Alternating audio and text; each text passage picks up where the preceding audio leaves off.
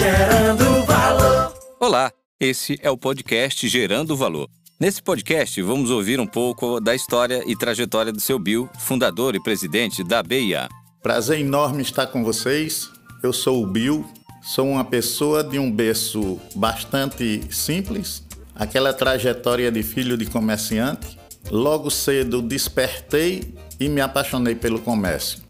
Aos meus 10 anos de idade, mais ou menos, eu tive a ideia de confeccionar um bazazinho feito com um caixote de maçã, que na época era de madeira, e comercializar fogos de artifício quando estávamos próximo do período junino. Ao final, eu cheguei para meu pai, que tinha pedido emprestado o dinheiro, e devolvi o dinheiro que tinha utilizado como empréstimo. E ele perguntou: E sobrou alguma coisa? Eu disse: Sim, sobrou. Ele, quanto? E eu, como um bom menino, não queria apresentar o resultado. Ele insistiu e eu apresentei e ele ficou surpreso, achou que foi um, um extraordinário resultado. E na época ele disse: Vamos botar na poupança. Eu digo: Não, da poupança quem coloca é o senhor. Que ele sempre fez isso para todos os filhos. E o que é que tu vai fazer com esse dinheiro, menino? Aí eu digo: Eu vou pensar. E nisto, em seguida, surgiu um novo negócio Peixes ornamentais. Contratei, né, através do meu pai, um pedreiro para construir uns tanques no quintal da nossa casa e comecei a criar peixes e comercializar com os meus amigos do bairro. E desde então eu não precisei mais pedir dinheiro a meu pai para aquelas necessidades básicas de ir ao cinema, de fazer um lanche. Eu comecei a ter minha própria vida aos 14 anos, trabalhando no armazém do meu pai, dois expedientes. Ao longo do tempo, tive várias trajetórias. Fui funcionário dos supermercados Primo. Também trabalhei com meu irmão no armazém dele. Fui feirante no mercado da Torre. Tive também, antes do primo, a experiência com a fábrica pequena de desinfetante Pinhol e fui montar meu próprio negócio, que foi no ramo de bebidas. O restante eu acho que todo mundo conhece a minha história. Já quebrei, já me levantei de novo, graças a Deus pela escola da vida, pelos ensinamentos que aprendi com meu pai, de respeito ao próximo, de tratar bem funcionários, tratar bem fornecedores, todas essas coisas que também, graças a Deus, eu consegui passar para minha família. Então, esse é o meu legado de vida, esse para mim é, é a minha satisfação, é meu orgulho, é a minha vaidade de ser a pessoa que sou. Pessoa simples, disponível para os amigos. Sempre me pergunto qual foi seu maior desafio. Eu prefiro dizer que nunca tive grandes desafios, porque a minha vida foi pautada em fazer a coisa sempre com objetivos claros e bem definidos, com a ambição natural e não aquela doentia, e sem precisar ter feito ninguém de escada para com que eu esteja onde estou. Nunca precisei de passar por cima de ninguém, nunca faltei com respeito com ninguém, sempre respeitei concorrentes como uma coisa necessária no mercado, trato eles com respeito Cada um faz o seu dever de casa. Cada um procura é, defender o seu trabalho. Isso é salutar, isso é saudável. Nesse segundo bloco, vamos conhecer um pouco da sua trajetória ao longo da presidência na BIA e a transição de presidência para sua filha Sônia Cabral.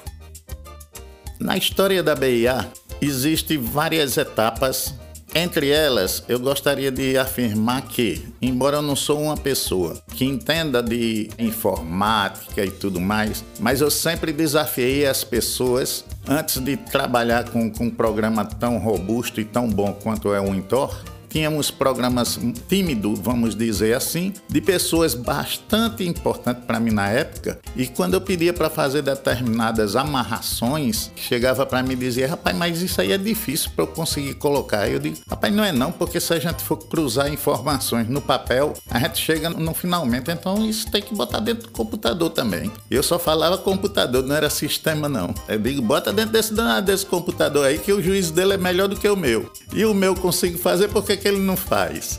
E sempre foi desse jeito. Então, meus desafios sempre foi é, buscar entender e fazer os investimentos corretos é, naquilo que é tecnologia. Tecnologia é uma coisa que, mesmo para quem não consiga assimilar, que é o meu caso, ter coragem de investir, porque afinal de contas, o mundo se modernizou e jamais haverá sucesso em alguém que não se curve à tecnologia. Esse é meu pensamento e graças a Deus Desta forma, eu acho que o sucesso vem acontecendo. E naturalmente, sozinho ninguém faz nada. Se não é equipe, não adianta ter boas ideias se não tem uma boa equipe.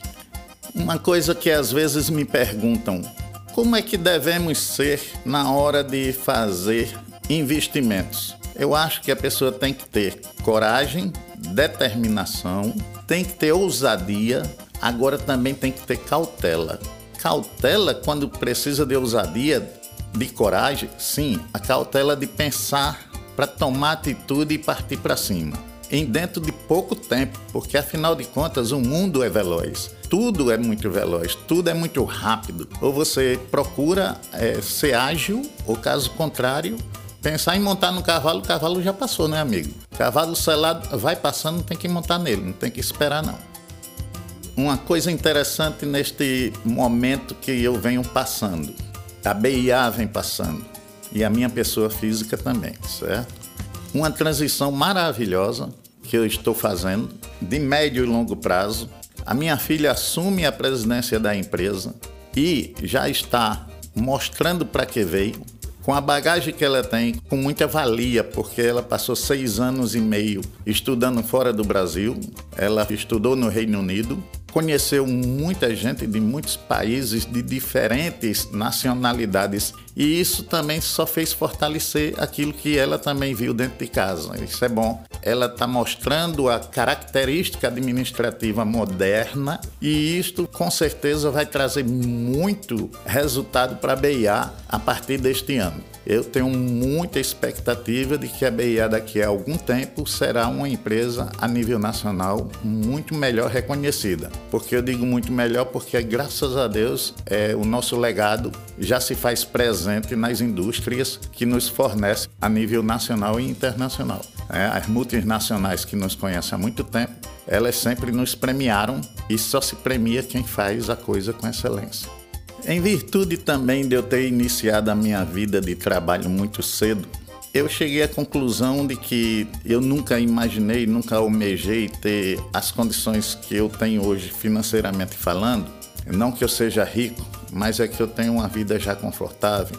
Então, mediante isso, eu disse: eu não vou querer deixar para curtir a vida depois dos 80, não, porque aí vou precisar de bengala, algumas outras coisas mais. Aí eu disse: eu vou parar e vou curtir a minha vida. Vim desacelerando a minha vida em termos de BIA e agora passei o bastão para minha filha Suênia e a gestão dela, eu não tenho dúvida que vai trazer muitas melhorias, principalmente de um lado humano, que ela sabe se expressar, ela sabe colocar isso muito bem. Então, a cultura da BIA, eu tenho certeza que ela vai ser servir de espelho para muitas empresas e para o um mercado no todo. Essa é uma história de sucesso do Gerando Valor, contada por seu Bill. No próximo, vamos conhecer sua sucessora, a presidente da BIA, Suênia Cabral. Até o próximo podcast. BIA.